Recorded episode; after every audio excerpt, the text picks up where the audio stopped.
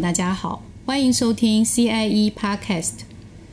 在新的一年，我们邀请大家继续来关心工程界的大小事。呃，从二零一九年开始，FIAP 青年工程师工作小组呢就举办了一系列的线上分享会。呃，FIAP 也就是亚洲及太平洋工程组织联盟。那这个线上分享会每一次会邀请一位工程师来分享他们在工作上面的经验。像是去年呢，就由我们的青年工程师联盟委员会邀请了台大的陈俊山老师跟行政院的唐凤政委，呃，一起来做分享。今天这一集是由马来西亚工程师学会特别邀请到澳洲工程师学会的总工程师 Jane Master 博士。身为女性工程师，她专长在超音速飞行装置的设计与研发。那不只是在学术领域，在国防以及军事领域也有非常卓越的贡献。呃，不管在澳洲当地或是全世界呢，他都是这个领域首屈一指的顶尖人物。现在呢，就让我们一起来聆听这一场线上分享。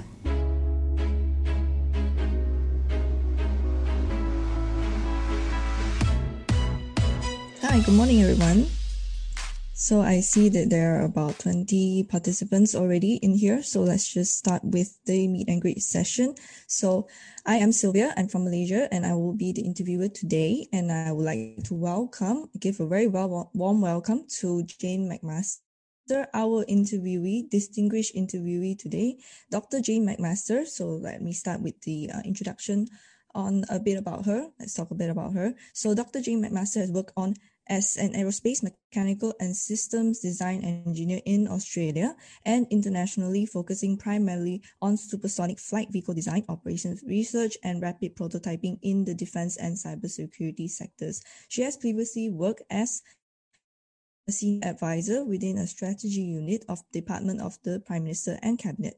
Prior to becoming Chief Engineer and Engineers Australia, she developed a generalized approach for complex problem solving, which she taught across all faculties at universities and to staff from Commonwealth and state and territory government departments. So she's now currently a director on the board of the Australian Council of Professions. So let us all give her a very warm welcome. Hi, Dr. Jane. Good morning and good day. Good morning, Sylvia. How are you? Thanks for having me along today. So I hope everyone is also um, well and safe, uh, all the participants. So let's start with the meet and greet session, if you're okay with that. Absolutely. All right, so let's start talking about the COVID pandemic. So I believe all of us here, the participants, me included, we've all been through this phase in our work life where we have to work from home because of the COVID pandemic, at least for a short period of time, right? So, Jane, do you think that working from home is the future of the working style that we all have to adapt to? And what is your opinion on the productivity when we work from home? Mm. So, it's a great question and it's being talked about a lot, isn't it? Look, I think working from home is probably going to be part of the future. Um, you know, for various periods over the last two years, as you say, we've all had to work from home either for a, a, an extended period of time or a short period of time. And that has really suited some people well, either because they haven't had to spend many hours commuting. Personally, I have a two hour commute each day for work, and that's a big chunk of your day. Um, and so there are distinct advantages, I think, for some people from working from home, and they, they probably don't want to lose that. I think we've also proven that it is possible to work from home. Um, the wonders of modern technology allow us to connect all around the world. And so it's meant that people haven't had to travel in order to conduct meetings. We can actually do it from the comfort of uh, our lounge rooms or kitchen or, or wherever we've been tuning in from. And so the reduction in cost and the time it gives back in our day, I think, is really important. But it won't suit everyone. People living in small places with other people um, for example, um, have a preference for working from the office. Um, and there are some other disadvantages from working from home too, I think, on a full time basis. And the most important one, I think, is especially for our younger engineers or anyone who's not spent much time in the workforce, is they lose that opportunity to learn from others. And I think that's really important. Being able to to, to work quite closely and have those um, spontaneous conversations about um, how work is progressing. So I think that basically culminates in working from home in the future being a balance. Um, certainly at Engineers Australia, we um, are developing our working from home and flexible working policy, and it accounts for that balance. It says, look, as a team, it makes sense to work together and come into the office two or three days a week. Um, but it's actually okay. We've proven that it can work to also work from home the other two or three days a week. And it's up to each individual whether they work two days or three days from the office and the other uh, days um, from home. So I think um, it comes down to a balance, and everyone's circumstances are different. So um, I think flexibility uh, is going to be key. All right, thank you for that. How about the productivity side of things? Yeah, sorry, I didn't mention that. Yes. Look, I think I think that boils down to individual circumstances. Um, if you are working from home and you have small children or pets or household chores that can potentially distract you, clearly productivity can go down. But other people find working from the office distracting because there are lots of people around and they prefer a quiet environment to work. So I think productivity can go up working from home in the right conditions and if it suits the individual, but it has a potential to go down as well. And that I think is also why uh, a flexible approach um, is probably the right one because the people who are more productive in the office uh, will probably want to work from the office, and the ones who are more productive from home for whatever reason are probably more likely to to going to want to work from home. And people really, from my experience, really appreciate the opportunity to be more productive. It's less stressful for them because they think they're achieving more. So, yeah, as I said, I think it boils down to balance and flexibility and allowing individuals to to to be flexible with their workplace within certain boundaries that are good for the team. All right, thank you. So you've taught in universities before. So would you agree that there will be a gap between a current university education and practice for engineering? So for example, do you feel that there's a gap between what you're teaching in university and between what is actually going on in the work mm. in the in the work environment for engineers? Mm. Mm. Look, I think um, for the most part, we do an excellent job at training engineers at our universities. There are so many world class universities teaching engineering.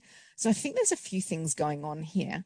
First, clearly the world is changing rapidly, and the challenges that we're grappling with as a society are getting more complex. So, that does require us to have some additional skills, which some people refer to as 21st century skills. Some people refer to them as soft skill, although that's not my preferred term because some many of those skills aren't soft, they're quite analytical, such as complex problem solving and systems thinking. Other 21st skills are communication and being able to work productively in transdisciplinary teams.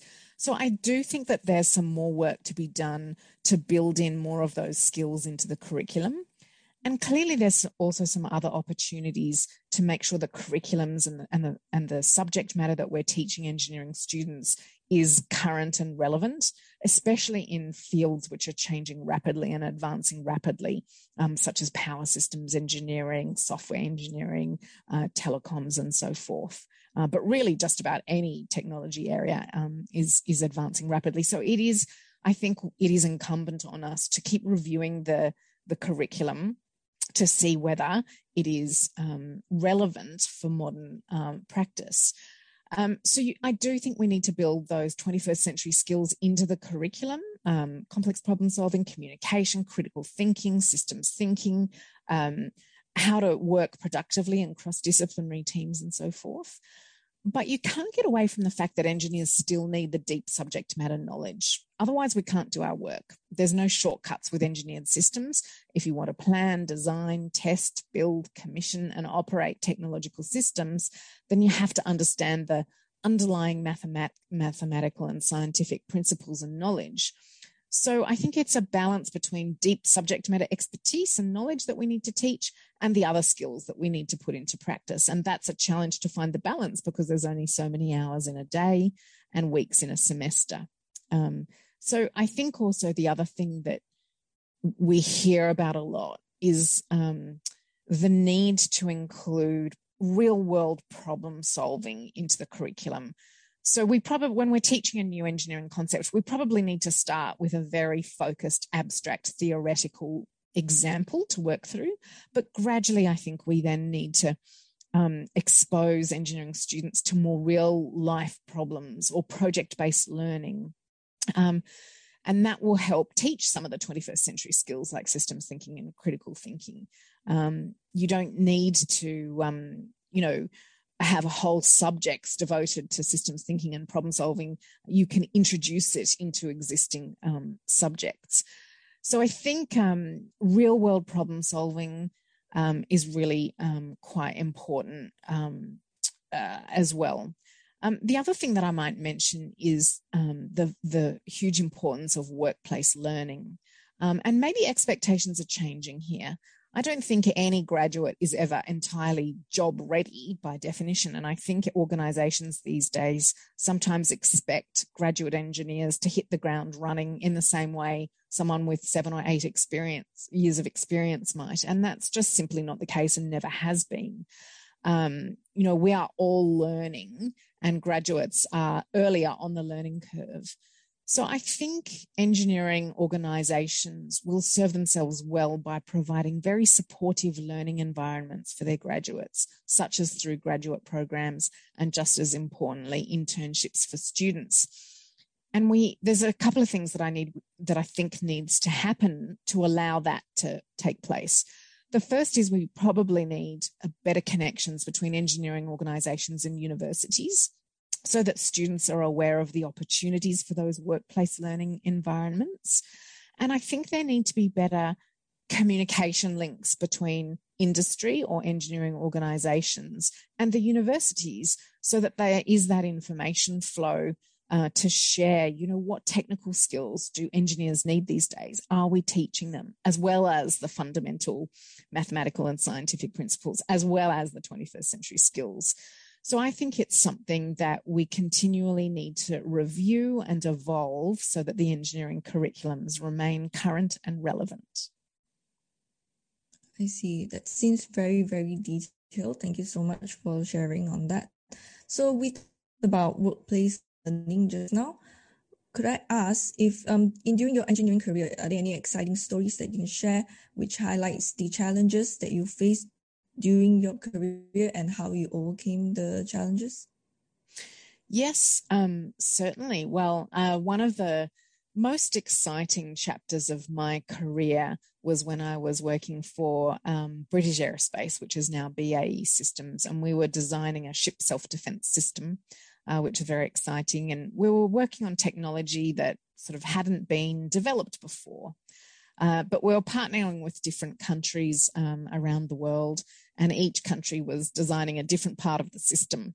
And at some point, as all engineers would know, you need to test your design to see if it's going to work. And that's that's a the most wonderful part of the engineering design approach, I think. Um, so we'd done a lot of, um, this is a long time ago, this is in the 1990s, um, before, largely before email. We still had fax machines, believe it or not. So we would design our parts and we'd fax over our design drawings to the other teams in the other countries and we'd look at them and um, work out whether the parts were going to interface and integrate with each other um, sufficiently well. And then we'd send back again by fax, um, you know, comments on how things would need to be changed um, so that the, the parts would all work together and f- literally fit together and work together. And we did that uh, over a couple of years. And then we had the designs mature enough to build prototypes. And so we did that. Um, and that continued for some time. And then you get to the point where, well, you're ready to put all the bits together and try them um, in their operational conditions. Um, and so, one of the exciting um, parts of my life um, or my career was going over to Norway and the United States, and all the physical parts were brought together um, you know, um, integrated together and tested in test bays. So I think the real lesson for me there, I mean, I always point to that period of my career. I spent nearly 10 years on that one single project because it was quite a complicated project with 10 different countries. And so it took a long time. And I think people don't appreciate how long it can take to develop complicated technological systems. Um, and I'm glad I stayed on the project for the entire time because that's where I really learnt um, what engineering design entails. It's iterative. You come up with a concept and you test it and you take what you've learnt from the testing and feed that back into the next iteration of the design. And then you test that one. And then you take what you learnt from that test and feed it back into the next iteration of the design. So that for me was that has underpinned everything I've ever done since, because I think you can apply that principle to just about anything that's complicated or complex, even things that aren't technical systems. You know, come up with a concept, test it with other people, um, uh, feed what you learn back in um, to the next iteration. So the challenge was, um, I guess, the discipline to stay on the project um, until the end. But the reward is you have an operating system at the end of all that hard work, and and it's um, it was wonderful to see that system operate uh, well. So I think um, I think that's one of the most exciting challenges. In terms of one of the biggest challenges, it's probably in my current role as Chief Engineer of Engineers Australia. Um, this role spans all disciplines and sectors of the engineering profession. And as we all know, it's a very broad profession, probably one of the broadest I can think of. So many disciplines and subdisciplines and areas of practice. So in this role, there's so much that could be done in every sector and subdiscipline, um, and and could be done and should be done. So the biggest risk in in that I'm finding for me is trying to do too much and making little progress over a lot of things so I have to ruthlessly prioritize to decide which few things really matter and which I will focus my time and energy on so that they're done really well. All right, thank you. Thank you for sharing your experiences. Um, it's very interesting to know that um, one engineering project could last for about 10 years. I think personally for yes. me, the longest, the longest that I've um, I have to handle for one project would be about I think maximum of one year, but that I mm. believe that depends on the kind of project that you have to handle. So it's very interesting to know that projects can last that long, in, especially yeah. for engineering and uh, and your experiences of handling a fax machine and all of that. I believe the younger generation might might not be. Makes me sound old, doesn't that. it? no, no, it's fine. Um, I mean to say like um, technology has definitely helped in terms Absolutely. of uh, communication yes. and all of that yes and information transfer yes. like what we're doing right now i believe Absolutely. like perhaps 10 years ago we might not be able to do all of that and it's have amazing. a uh, sharing session yes. um, on live with um, people from all around the world so definitely something uh, very new something that um, that has definitely benefit all of us so talking about careers for engineers what sort of um, advice would you give for young engineers? What should they uh, look for for doing their, for their first job or um, mm. anything uh, reflecting based on your own experience? What sort of advice that you can give if uh, let's say you have to give someone an uh, advice for in terms of engineering career? Yes, look, I think the most important thing is try to find something that really interests you and that you would enjoy doing because we tend to spend many hours of most of our days of the week at work. And if you're not enjoying what you're doing, um, it can make it seem more like, you know, hard work than it should be. Um, now, not every day in your career you will love, of course, um, but it, it would be better if if you have um, if you believe in the type of work that you're doing if you have an interest in it if you um, feel passionately about what that uh, role type is trying to achieve i think the other thing to do is to make sure that you would be working in a supportive learning environment um, this is really important. So, if your um, employer organization supports graduates and has a graduate development program or or has um, a supervisor uh, program so that you have the opportunity to learn. The most important thing is to enjoy what you're doing. But the second most important thing is to make sure that you are learning because that's how we all become better at what we do and how most new opportunities arise, I think. So that would be my two pieces of advice try and find something that you are interested in um, and have a lot of time and energy for, um, and that you enjoy doing. And the second one would just be to make sure, ask them, do they have a graduate development program? How are you going to be supported um, in your workplace to learn and to experience new opportunities? Um, because I think that's really important, not just for graduates, but every engineer, no matter where you are in your career. I'm still learning every every day as well. All right, thank you for that. Um, how about if once they've started their first career, how should they then plan their engineering career path? Because I believe, That's, like just yes. now when we said, it's um, it's something very broad. Like you can go into many different industries, different fields of engineering. So, how should one engineer, a young engineer, plan for their career?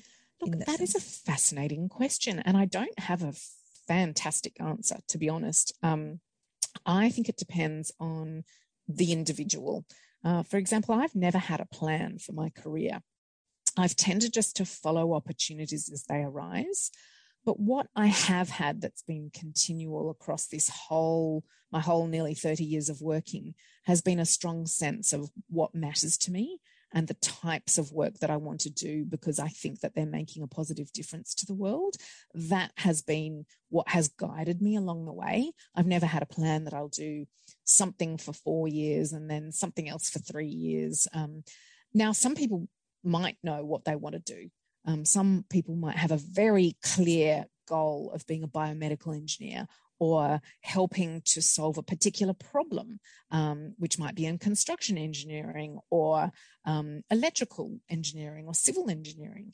Um, so I think it depends on the individual. Um, you know, if, if you have a clear goal, then it probably makes sense to have a broad plan to, to reach that one day, but be open to the, the idea that things can change along the way, and that's okay too. But if you're the person that doesn't have a clear goal or a clear aspiration, then I would suggest try a few different things over, you know, a, a number of years. I, I, would suggest spending at least a year, preferably more in a role, unless you're not enjoying it or you're not learning. Because I think you need at least a year or two in each role to really learn something useful. Um, and and it doesn't matter if you don't have a plan because if you're trying new things along the way and you're, you're enjoying it or at least interested in it on the way, you're you're learning and you're picking up new experiences that will inform your next decision when the next opportunity comes up. Um, so opportunities do come up. You never know about them beforehand, or rarely do, um, but they will come up and um, and it's up to you to decide well is that opportunity does that align with my interests with my passion? Um, uh, would i be good at it? Would i enjoy it? Um, so i think there's two different approaches. The planned approach if you're lucky enough to know what you want to do and the kind of well i'm just going to try a few things as long as they're aligned with what i believe in and, and what i'm good at and what i enjoy doing then careers can be like mine. You move from one interesting opportunity to the next, and they all look very different to each other, and that's fine. I think engineering is a very transferable skill set. We're very lucky in this profession. So you can even work outside the engineering profession with, with the skills that we're trained with as engineers. All right, thank you for that. Um, I think personally for myself, as a, I will consider myself a young and young engineer for now and I've been working for four years already. So based on my personal experience, I've transferred from a environmental engineering to manufacturing and back to environmental. Uh-huh. But okay. for environmental side, it's different. There's like air pollution. Yeah. There's also um, wastewater, and so it's very different. But at the same time, it's the concept of the engineering is still the same. Like what you said, it's basically the same concepts. It's just that um, in different fields, you just apply it in a different way. Yes. So I agree with you. Sometimes when opportunity comes, you should just take it as it is, learn from it, and then if you feel that you can get better opportunities elsewhere, you should move on and go for it. So yeah, that's that's very good. That's very good. Um, how about um, because you mentioned that you've worked for over thirty years in um, engineering in STEM specifically. So how do you maintain the same level of um, intensity and motivation um, during this time in your career over 30 years. And uh, in the engineering field and what is your advice to the young engineers um, seeing as you have so many experiences uh, what are your advice to them to remain driven? To remain, remain driven. Yeah. Look, yeah. I think it boils down to I love what I do. Um, I'm I'm very fond of the engineering profession and all the engineers that I've worked with um, over my career. I think engineers um, do clever things and exciting things. Um, so I love it. And I think if you love something and you're passionate about something, it's much easier to remain driven and motivated. Um, I like making a positive difference in the world, and I can see that the how the engineering profession does that. Um, so uh, it's been easy to me for me to remain sort of motivated and driven because I can un- I, I can understand how it contributes positively to the world, um, and I like to do things well. Um, so so that's a factor uh, a factor too. Um, you know, I don't want to do a, a, half decent job at something. I want to do a good job at it. And so that motivates me. My intrinsic character traits motivate me um, as well. But I think the key is love what you do, believe in it, be interested in it. Um, and yeah, make sure it aligns with your personal uh, values and, and beliefs because um, it just makes everything so much easier. What about skills? Because just now we've mentioned since the beginning of the meet and greet session, we've mentioned about skills, soft skills, or um, you don't mm. prefer to call them soft skills. It can be a bit technical. So, what are the key skill set to become um, that a person should have in order to become an accomplished engineer? Mm. Okay, I think I think it is very helpful to have subject matter ex- expertise in something and some lucky people have subject matter expertise across a range of things. Um, but you also need to complement that with a range of 21st century skills like we've been talking about complex problem solving, communication, critical thinking, systems thinking, futures thinking, being able to work in transdisciplinary teams. And the reason you need both the subject matter expertise and the 21st century, what we call 21st century skills, I think, is you you need to be able to translate your subject matter expertise into real world outcomes. And increasingly, we need to complement our subject matter expertise with those 21st century skills to allow them to have impact in the real world. You know, gone are the days, I think, where technological systems were quite siloed and bounded, and engineers probably could work um, in their little field. And, and a lot of engineers possibly still can. If they're deep into a complex technological system, they may not need to talk to anyone else.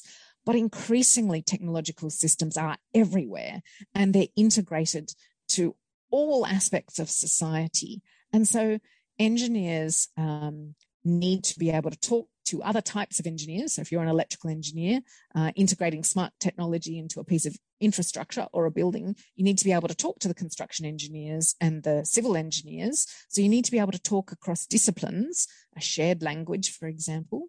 But you also need to talk to the social scientists and the lawyers and um, you know so forth. So you need to be able to talk to a range of different professions in order to be able to get an outcome for these complex projects, which are much more transdisciplinary, I think, than they used to be.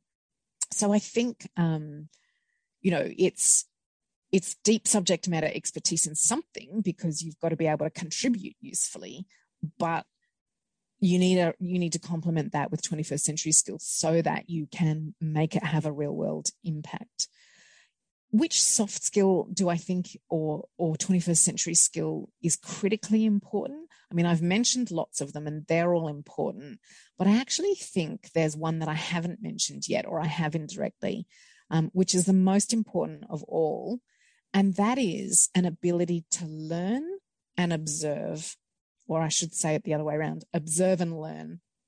Uh, and we hear about lifelong learning.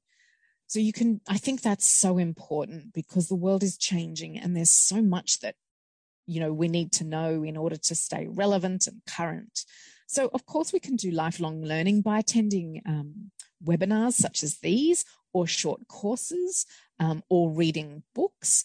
Um, but the other way of learning is to simply be observant every single day of your career. And this would be my single biggest um, piece of advice um, to anyone really, but especially young engineers, is be observant every day at work because every day at work is an opportunity to learn something. Um, how did it work? Did it work well? What worked? What didn't? And importantly, why did it work? And why didn't it work? And I'm talking more broadly than just the technical aspects of engineering, you know, people aspects as well. What worked with team meetings, for example? What worked with this particular issue or this particular matter? What worked well and we should try and do again? What didn't work well um, and we should try and fix for next time? If you can be observant and learn every day while you're at work, then all of a sudden you'll have been working for nearly 30 years like I have, and you'll have a nice big, you know, pool of insights and observations that you can connect into different combinations to solve new problems. Um, so I think creative thinking and problem solving largely relies on how much you've learned throughout your career. And the earlier you start learning and observing, um, the more you'll the more insight um, you'll have later in your career, and you'll be able to contribute more because you've learned more along the way. So, observing and learning is the short answer to that question for the most important skill. Thank you. It's some um, simple words, but perhaps something that is um more complex than it actually sounds because observing means it depends on how much you can observe when someone is doing something. So right. So um mm-hmm. how far can you learn by just observing and how do you apply that mm. into your own work and all yeah. that. So it's uh, definitely it, something it takes effort. Simple. Yeah. Yeah. It, it, it, yeah, it, it, it does sound simple, time. But it actually requires mental effort to actively observe, not just sort of yes. stand back and watch, actively observe and actively think, hmm, how is this working? Is it working? Is it, is it not? Why, why not? And how will we use that information next time? Yeah. Right. That's very interesting and also very useful because of the simple words. You can keep that in mind at all times and you can always remind yourself, okay, observe and learn, observe and learn. So yeah. it's it's very good advice. So thank you so much for that. So around me currently, the issues seeing around the uh, younger engineers is that they get a bit doubtful of them stepping going too far into the engineering career so whenever i ask the people around me people around me who have uh, changed careers they became from engineers to bankers engineers to um, uh, something mm. uh, that does sales something more sales oriented so when i asked them why they decided on the change because when we were in the university together, we were all very passionate about being engineers, being really accomplished engineers, actually mm. contributing to our society, our country, or even internationally.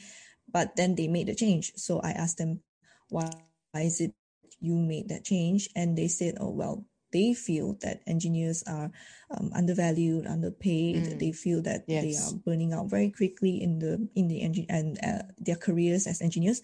So do you think that um, engineering and engineers are well respected in mm. current society, perhaps um, in other countries or even uh, in general in the current society where people value a job in a central business district? Mm. Look, that is such a great question. Um, I think engineers find it easy to um, transition into a different role, a non engineering role, because of our skill set and mindset we are problem solvers and designers, and that is so valuable in every single sector and job type. So there are many opportunities for engineers to to to work elsewhere. So that partly explains, I think, um, and I don't think it's a bad thing. I think it's good for society that engineers are working in non-engineering roles because they are taking a disciplined approach to problem solving and design, which is a great thing. Unfortunately, I'm not sure if it's the case in the countries that everyone is tu- tuning in from, but in Australia, we have a shortage of engineers at the moment. So it is problematic from that point of view. I also don't think it's necessarily a bad thing because you learn so much working in other sectors. I've had a couple of chapters of my career which weren't technical. I was working as a management consultant in my first job. Um, in banking. Um, I worked in public policy at the Department of the Prime Minister and Cabinet for one chapter, and I ran my own business um, for another chapter. And those three chapters weren't working with technology. the other two chapters I, I spent, um, I'm working with engineering directly. And I learned so much in the chapters of my career where I wasn't working as an engineer, but I love engineering so much. I kept coming back to it. Um, so, so I think that explains why it happens. Getting to your question on are engineers um, sort of undervalued? This is such an important question that I'm doing a lot of thinking about and work on at the moment. I think in some countries, engineers are really highly respected. Canada and Germany, for example, maybe the UK as well, engineers are respected. And I think that's because um, the work of engineers is better understood. Um, there's a greater awareness in their community of what an engineer does and and how it contributes to the community. Whereas where I am tuning in from in Australia, there's not really a good understanding of what engineering is. And that's partly, be- I think there's two main reasons for that.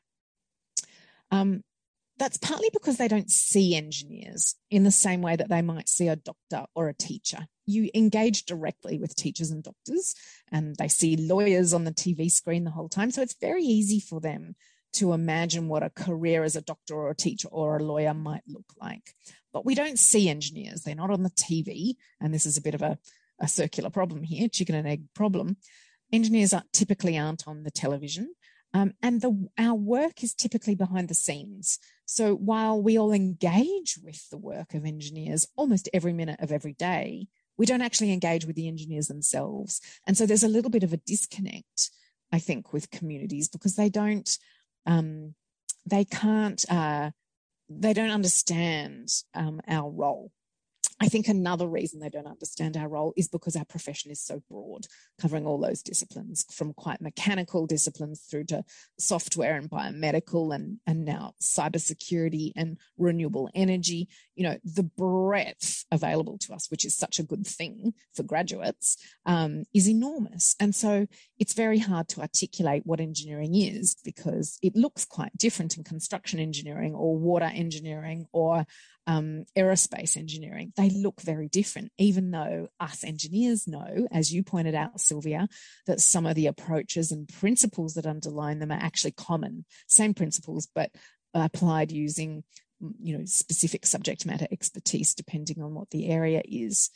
Um, so as i said i don't have all the answers. In australia um, at engineers australia we are working on a campaign to increase the awareness of what in what engineers do and um, our contribution. Um, and we're targeting schools and teachers and parents and careers advisors um, so that school students um, have a better awareness that that engineering is an option to them. It's not just a black box word that has very little meaning. Um, so I think there's a lot that we can do to increase the awareness of what engineering is.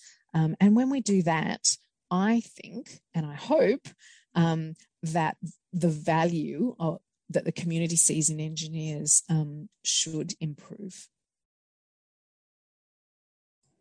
All right, thank you.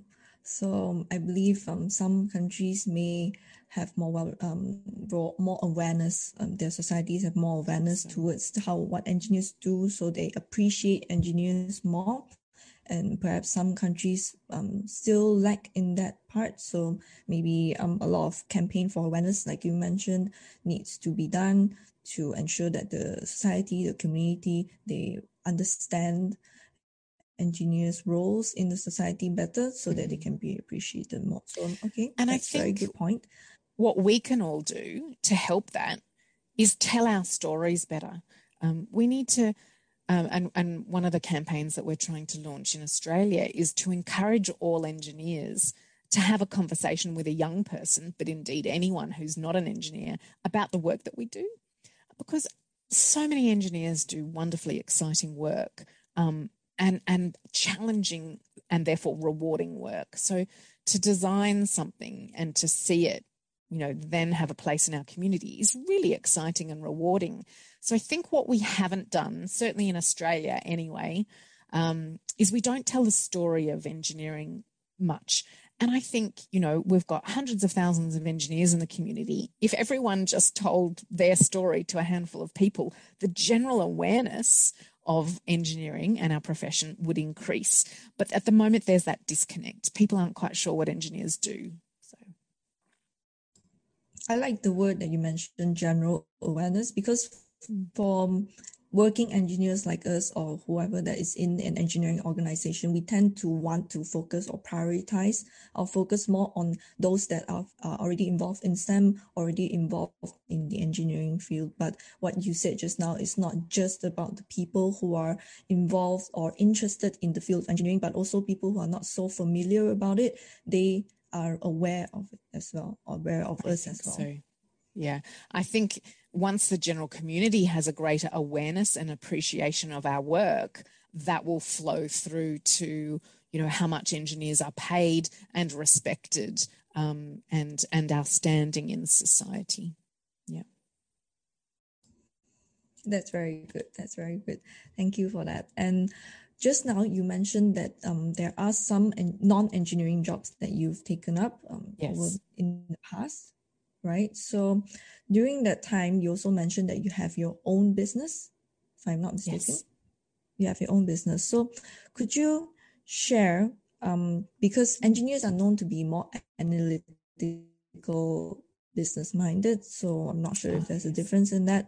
So far, I've not experienced have, um, wanting to go into business, but would you agree that engineers are more of uh, analytical minded people um, instead of some business minded people and any advice for engineers who maybe they plan to start their own business would you have any advice for them mm. um, so i think it's probably correct to say that engineers typically have an analytical mind, but they also have a creative mind as well. Um, you have to be creative as an engineer uh, to come up with new solutions to problems, to new problems. Um, so we're quite lucky in that we're both analytical and creative, and, and we have to be. Um, are we regarded as good business people? Well, I think engineers can be great business people. Um, Harvard Business Review from the United States, for example, um, has an article on why so many CEOs of country of companies are engineers. Um, and I think that's because they're great problem solvers. And engineers are trained to seek a deep understanding of the systems they're problem solving for. Um, engineers have to understand the systems they're working with um, if they're working with technology. Otherwise, the technology won't work. Um, technology doesn't lie um, they typically work or they don't. And so to get a technological system to work, you actually have to properly understand it in order to know what changes to make um, or how to design it to give the outcome that you want.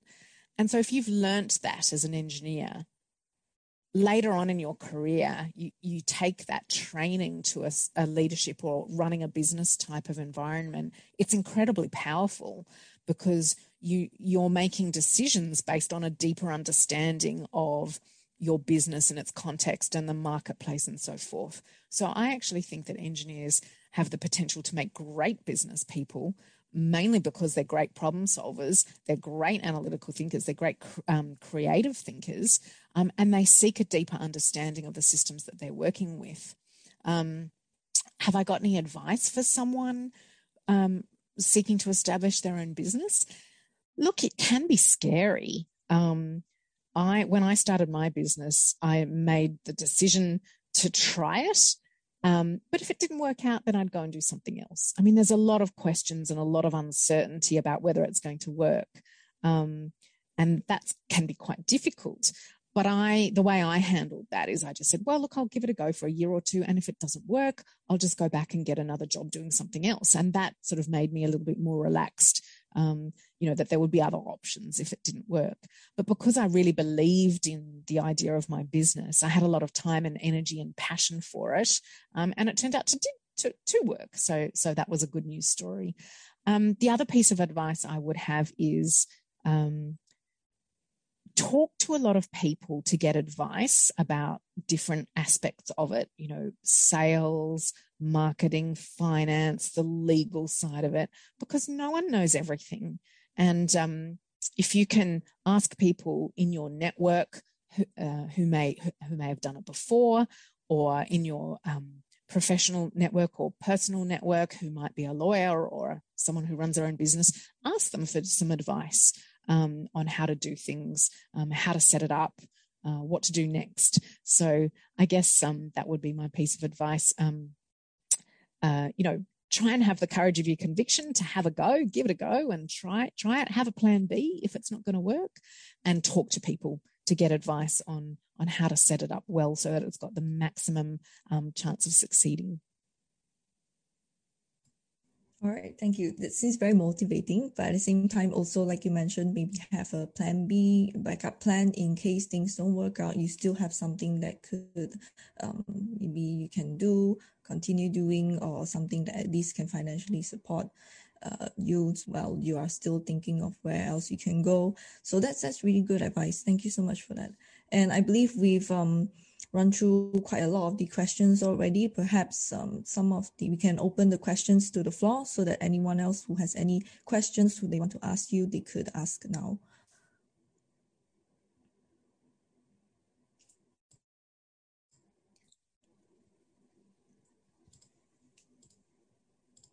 Uh, hi, Sylvia.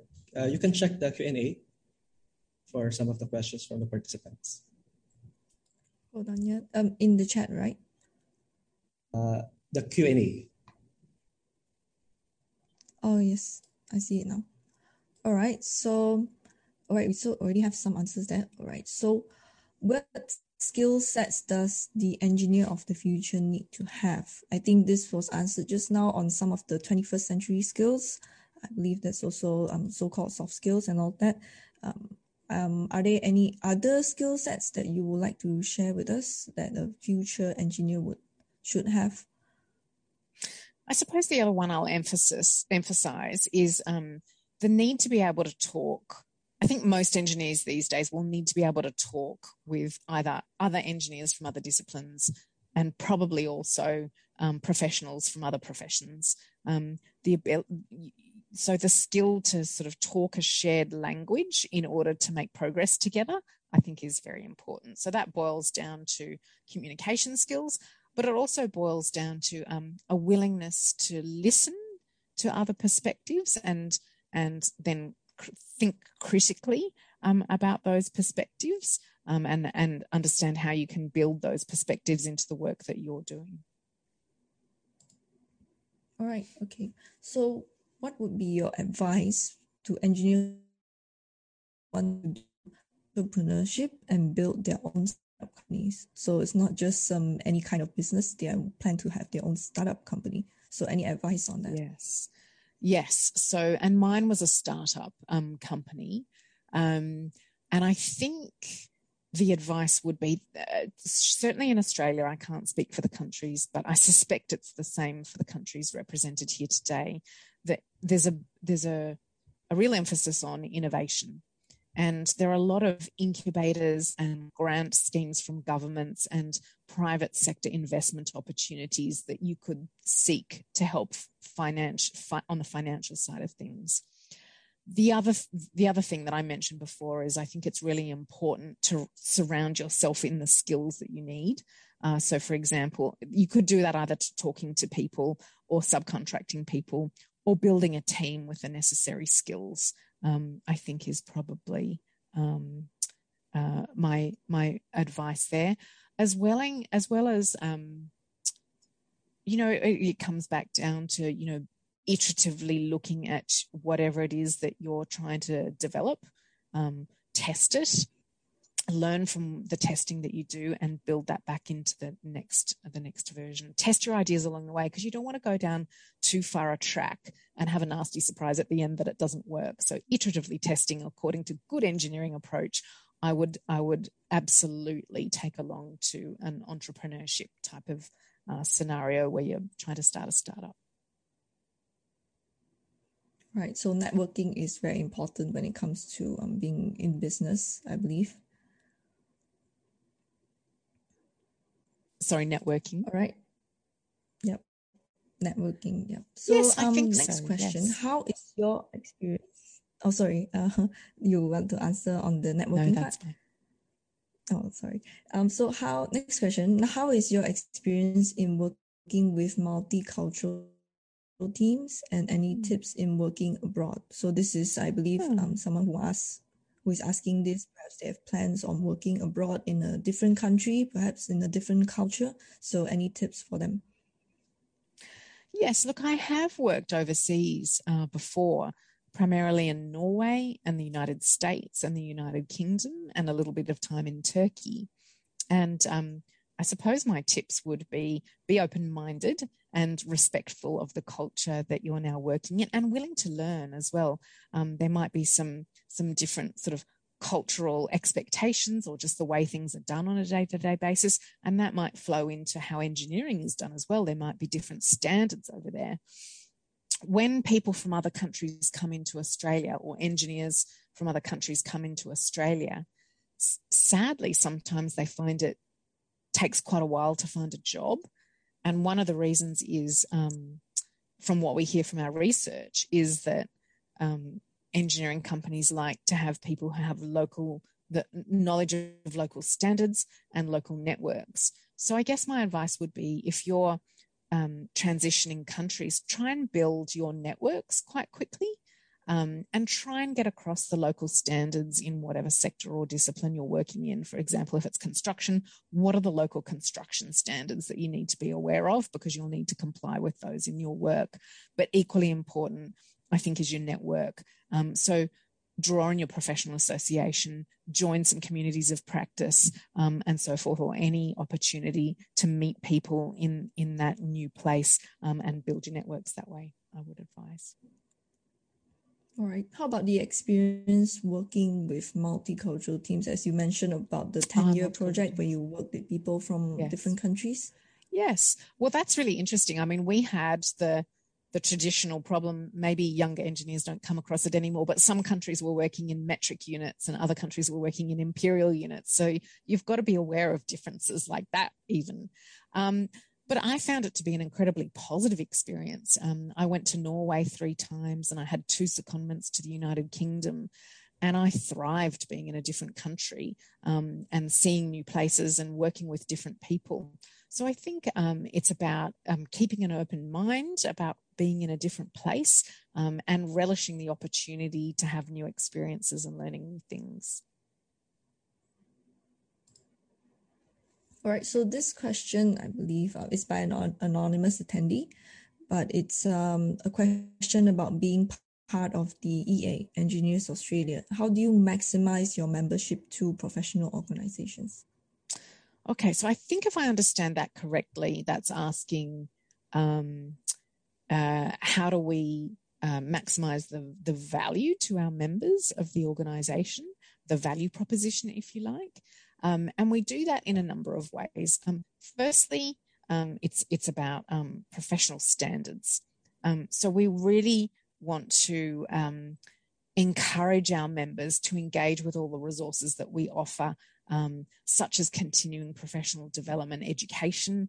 There's lots of online courses and face to face webinars when we're not in lockdown, uh, networking opportunities that engineers can engage with. And as a result, they learn. Um, and they meet people. So they're learning new things and their networks are growing. And so I think that's a really important um, aspect that our membership of our organization offers. Um, and and clearly there's there's also within professional standards are the credentials. So in, increasingly in Australia anyway, it's becoming more important to have the chartered engineering credential or the we have another one in Australia, the regis, registration engineering credential.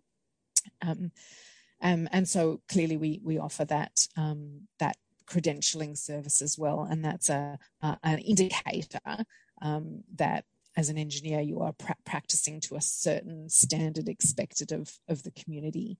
So, one part of our membership is around professional standards and how do we support and encourage our engineers to continually improve um, the standard to which they're working. You know, they need to work ethically, they need to work competently, and ideally, they need to be um, high performing as well. But there's another important way that we um, support our members um, and our profession, and that's through policy and advocacy. Um, we spoke earlier about engineering um, not being widely known or appreciated in some countries. And that can have flow on effects. For example, eng- the engineering perspective or the technical perspective might not be included in policy making or decision making, perhaps to the extent that it should. And so, on behalf of our members, Engineers Australia, um, uh, we consult with our members broadly and we we develop a, a policy position that we then advocate for to government um, or to higher education institutions um, or industry whoever it may be.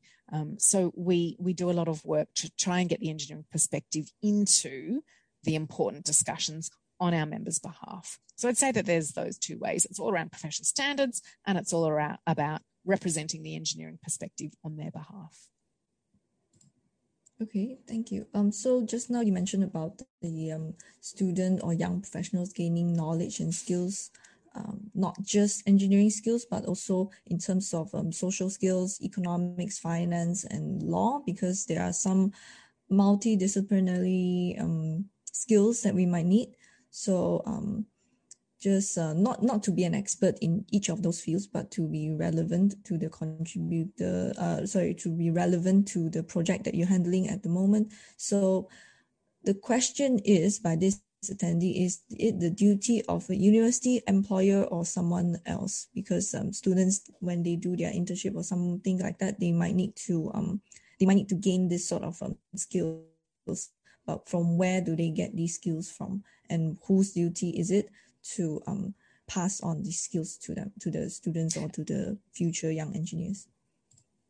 And sorry, Sylvia, are you referring to the 21st century skills that we were talking about earlier, or the, the workplace skills? Uh, yes, uh, yeah, specifically in terms of um social uh, sociology, economics, finance, and law. Oh, I see. So how do we get those elements into the engineering yeah. curriculum? Mm. Oh, mm-hmm. that's an interesting question. Um, look, I think I'm not sure that it's any single entity's responsibility. I think it requires a, a really productive interchange between industry and the higher education sector. Um, and it requires information flows. So if there's a new skill set um, uh, or, or knowledge um, that an engineer typically needs that isn't being taught at university, then someone has to. And at the moment in Australia, Engineers Australia would like to help facilitate this a little bit more.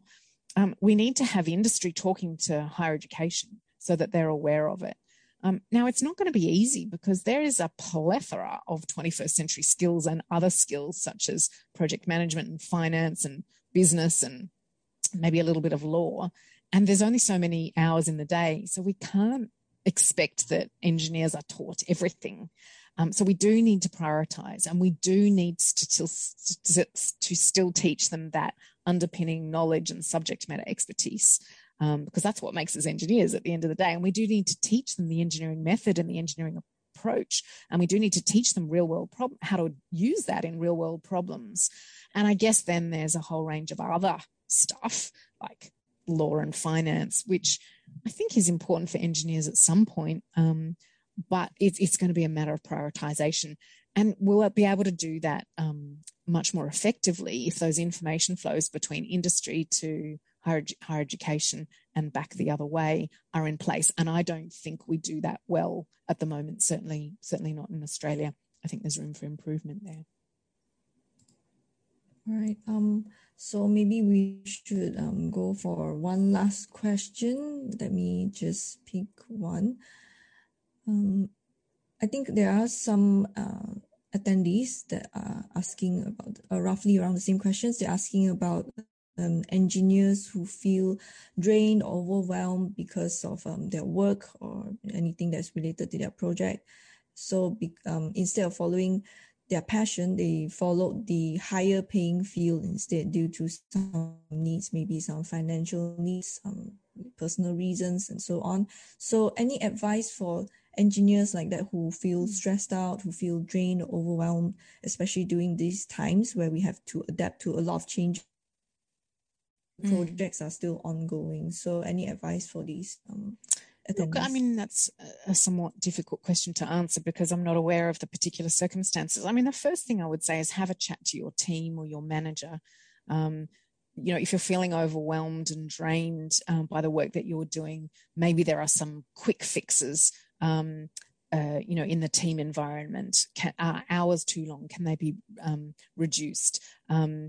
Uh, are your responsibilities too big? Can you have some assistance? Do you not feel that you've got enough people to talk with? Can you have access to those people? So I think that that would be the first course of action. The second course of action is if you know, and this relates more to your the point about not someone not having followed their passion. I think one of the beautiful things about working in 2022 is that there is so much flexibility in where you can work these days.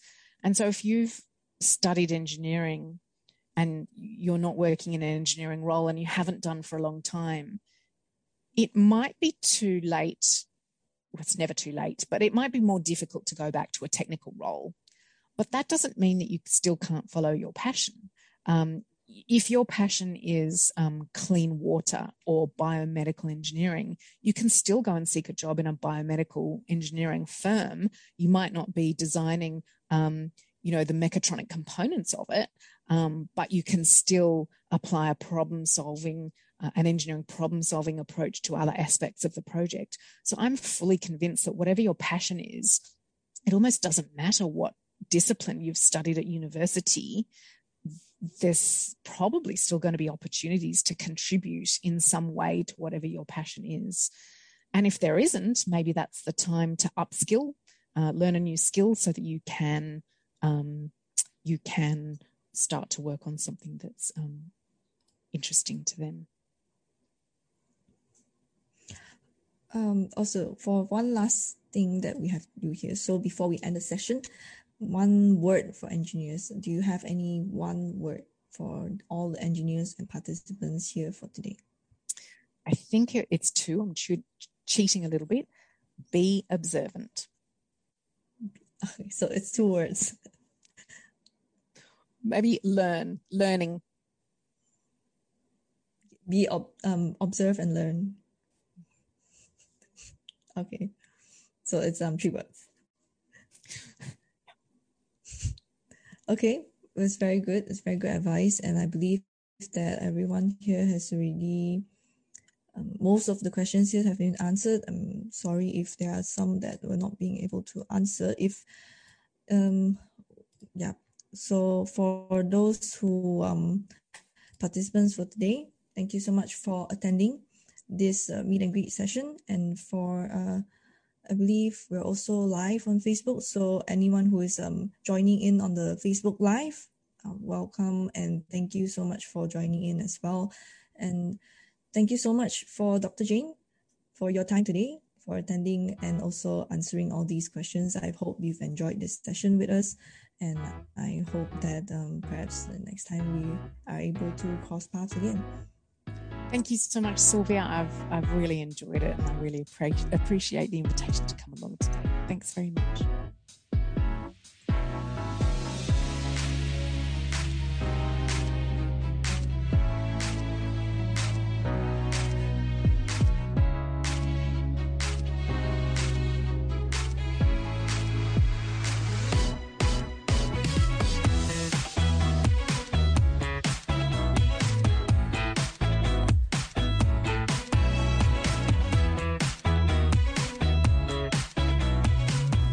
这一集的访谈内容中，卷给了青年工程师很多务实的经验。我想这是跟他在产官学都有非常丰富的呃经验有关。卷提到的几个关键哦，让我印象深刻的呃，包括有他说这个 networking 很重要，不管未来你是当人家的员工，还是要当人家的老板，人脉的累积呃就是一个很大的助力。那卷也一直一再的提到，就是他参与了很多工程组织的活动。那工程组织里面提供其实提供了非常丰沛的人脉，呃，像是中工会就是各个工程师大家汇集的一个平台啊，也非常欢迎大家加入中工会。卷呢，他也提到提出了一个给工程师的箴言，他说：“呃 observe and learning。我觉得这个对青年工程师也特别的重要，因为还蛮容易被忽略的。就是在工作的场域或是呃这个任何的平台，你可以多去观摩做得好的部分，或者是一个一个专案的全貌，就是要很仔细的去观察，才能够有所成长。嗯这个也是蛮重要的。那另外，我他提到的一个一个他自己展现出的一种 passion，就是他觉得做工程呢，当工程师可以对世界产生很正面的影响。嗯，这个还蛮让人让人感动的，也就是你在工作当中能够找到像这样一个一股力量，呃，才可以持续持续跟成长。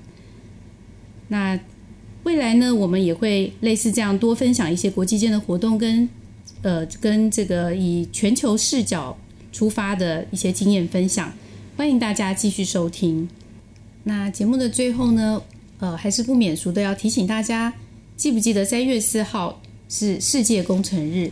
呃，这是由 WFEO 所倡议的一个工程界的节日，已经是第三个年头了。那在今天呢，各个国家的工程组织都会举办一系列的庆祝活动。这些活动在 WFEO 的官网都有所揭示，欢迎大家去浏览。今天的节目就到这里，告一个段落。谢谢收听，下次再见。